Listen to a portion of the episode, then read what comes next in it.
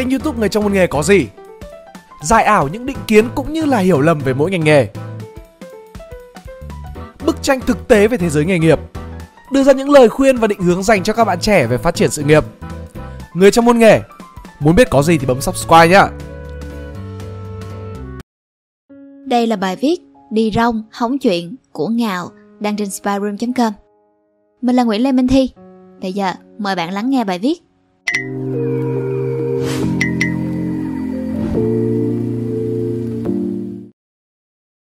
Nhiều khi hắn muốn đốt cháy tất cả.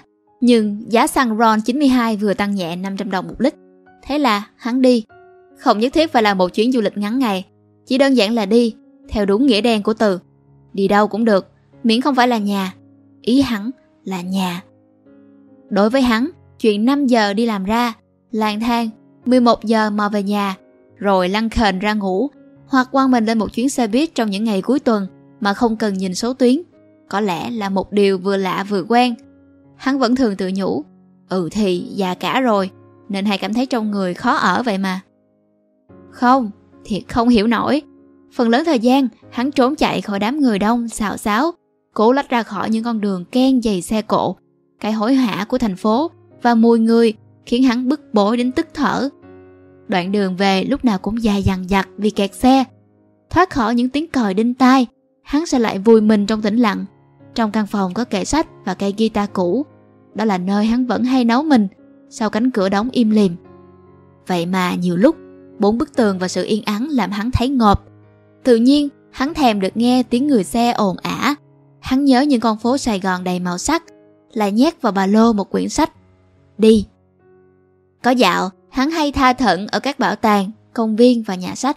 Đi bộ hơn 5 cây số chỉ để mua hai cây viết mực. Dạo khác, hắn là cà các quán cà phê sách hoặc cà phê mèo, nhưng không phải để uống cái thứ chất lỏng đang đặc, đắng chát của những tay thích triết lý. Hắn đến chủ yếu để hít hà mùi giấy hoặc sờ mó rồi rẫm cái bọn lắm lâu chảnh chọe.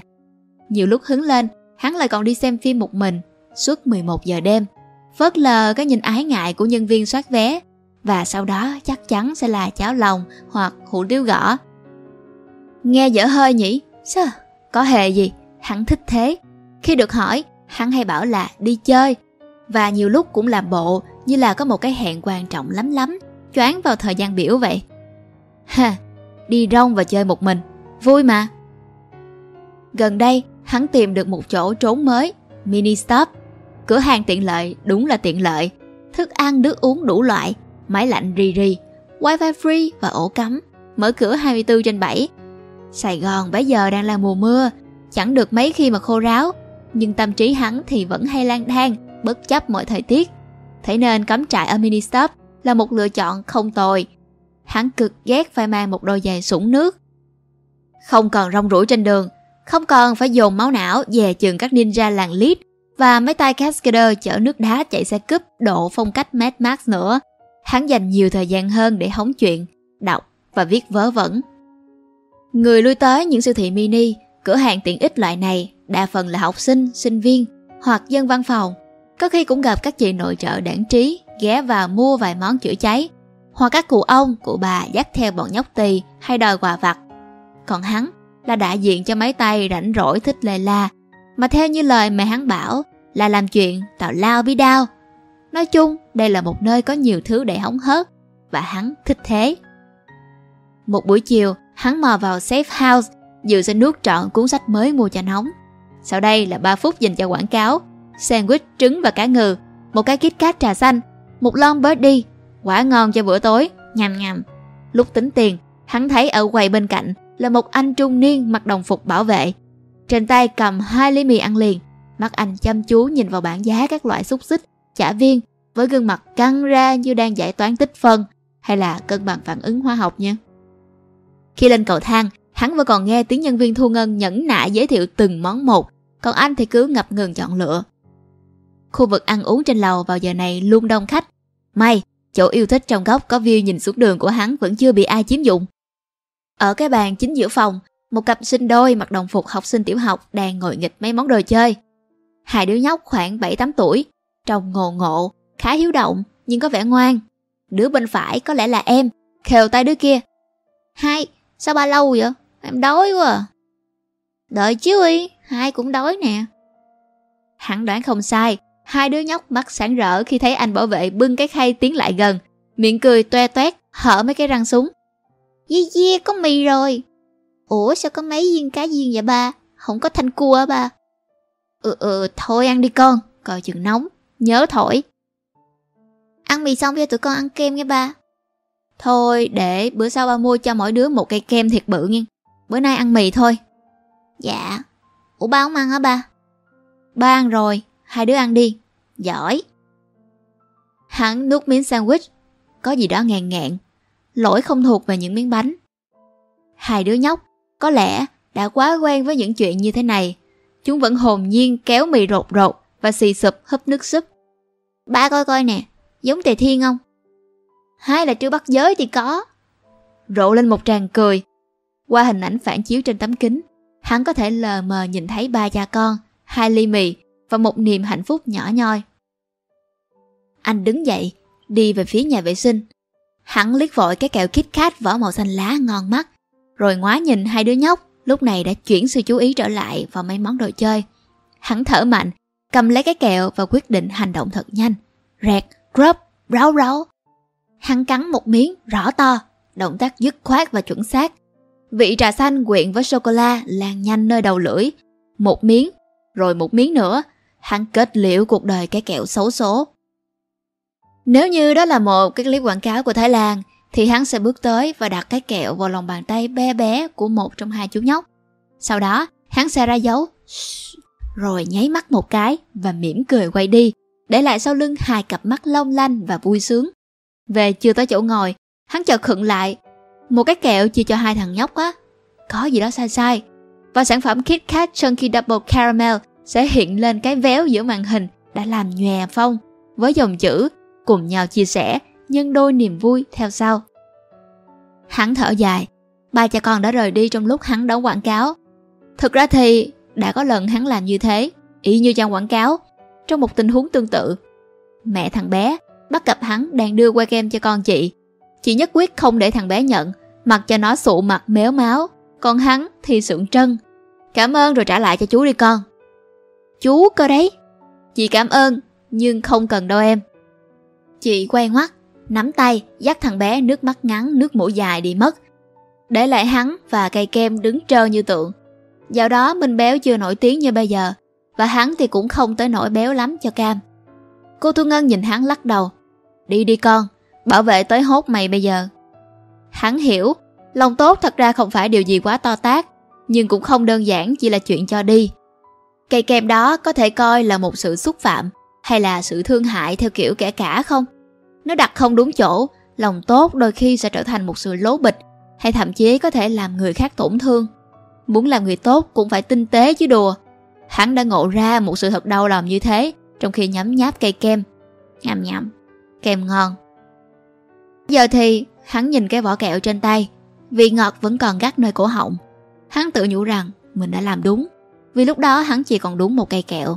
Và giờ này hắn lại còn trông hơi béo nữa. Nhưng thực lòng hắn vẫn cảm thấy ấy nấy Giá mà lúc nãy hắn mua hai cái kẹo thì hay Hoặc đáng ra hắn nên mua thêm một cái Kit Kat Chunky Double Caramel Một chuyến đi rong khác Vẫn là mini stop trong giờ tan tầm Bưng cái khay lên Chưa hết cầu thang Đã nghe tiếng con nít oan oan Hắn nuốt nước miếng đánh ừng ực Ra là một ông cụ non Trời xem kìa Chắc cũng chỉ xem xem hai nhóc thị hôm trước Nhưng điệu bộ thì chững chạc hơn nhiều Áo trắng đóng thùng caravat màu Bordeaux, in huy hiệu một trường quốc tế, dài tay mini, ba lô to như vali với bánh xe và quai kéo. Cô cậu đang xem một quyển sách về động vật dành cho thiếu nhi. Hồi bé hắn cũng mê tích thò lò loại sách này. Rắn là một loài bò, xác không chân. Mẹ, mẹ, sao rắn lại là một loài bò hả mẹ? Là bò sát chứ không phải bò đâu con. Im lặng một chút cho mẹ nghe điện thoại coi. Chị mẹ ngồi đối diện, ăn mặc rất mốt, với cặp kính râm đèn to tướng che nửa khuôn mặt. Một tay chị bịt tay tay còn lại nghe điện thoại. Trong khi ông con cứ liên tục thắc mắc về con rắn bò, máu nóng máu nguội, con gà của bà nội cũng đẻ trứng vậy, nó có phải họ hàng với con rắn bò hay không? Hắn mém sặc vì những câu hỏi trời ơi của thằng nhóc. Tự nhiên, hắn nhớ cái hồi còn lõng chỏn, hắn cũng hay hỏi mấy câu tréo ngoe cản ngỗng kiểu như Ba, sao mình kêu con cá này bằng con cá hố ba? Tại nó ở trong hố hả ba? Ở cái tuổi này, trẻ con đứa nào cũng tò mò, thấy cái gì cũng thắc mắc, theo cái cách mà người lớn bức xúc kêu bằng. Nó cứ hỏi tới hỏi tới hoài biết đường đâu mà trả lời. Hắn biết người lớn đôi lúc cũng xem những câu hỏi của trẻ con đơn giản là những câu hỏi của trẻ con và không dành cho chúng câu trả lời thỏa đáng. Người lớn nhiều khi do không đủ kiên nhẫn để giải đáp hoặc là coi nhẹ sự nghiêm túc trong những câu hỏi tưởng không khó mà khó không tưởng của bọn nhóc. Bản thân hắn đôi khi cũng phát cấu với thằng em họ mới lên 8 vì cứ họ dồn dập chuyện từ lòng đất ra đến vũ trụ, từ Á sang Âu, rồi lại đánh một vòng trở về đám lục bình trên con sông sau nhà. Phải chăng là vì người lớn nên ta dễ tự cho mình cái quyền xem những câu hỏi của trẻ nít là những điều không đáng bận tâm. Khi nào lớn con sẽ biết. Khi nào con mới lớn hả ba? Khi... khi con không còn nhỏ nữa. Thật may mắn, Internet trở nên phổ biến vừa đúng lúc mà hắn bắt đầu lớn. Những thắc mắc, tâm tư được giải đáp dễ dàng và nhanh chóng chỉ bằng một cú nhấp chuột. Chị Google cái gì cũng biết, hay thật.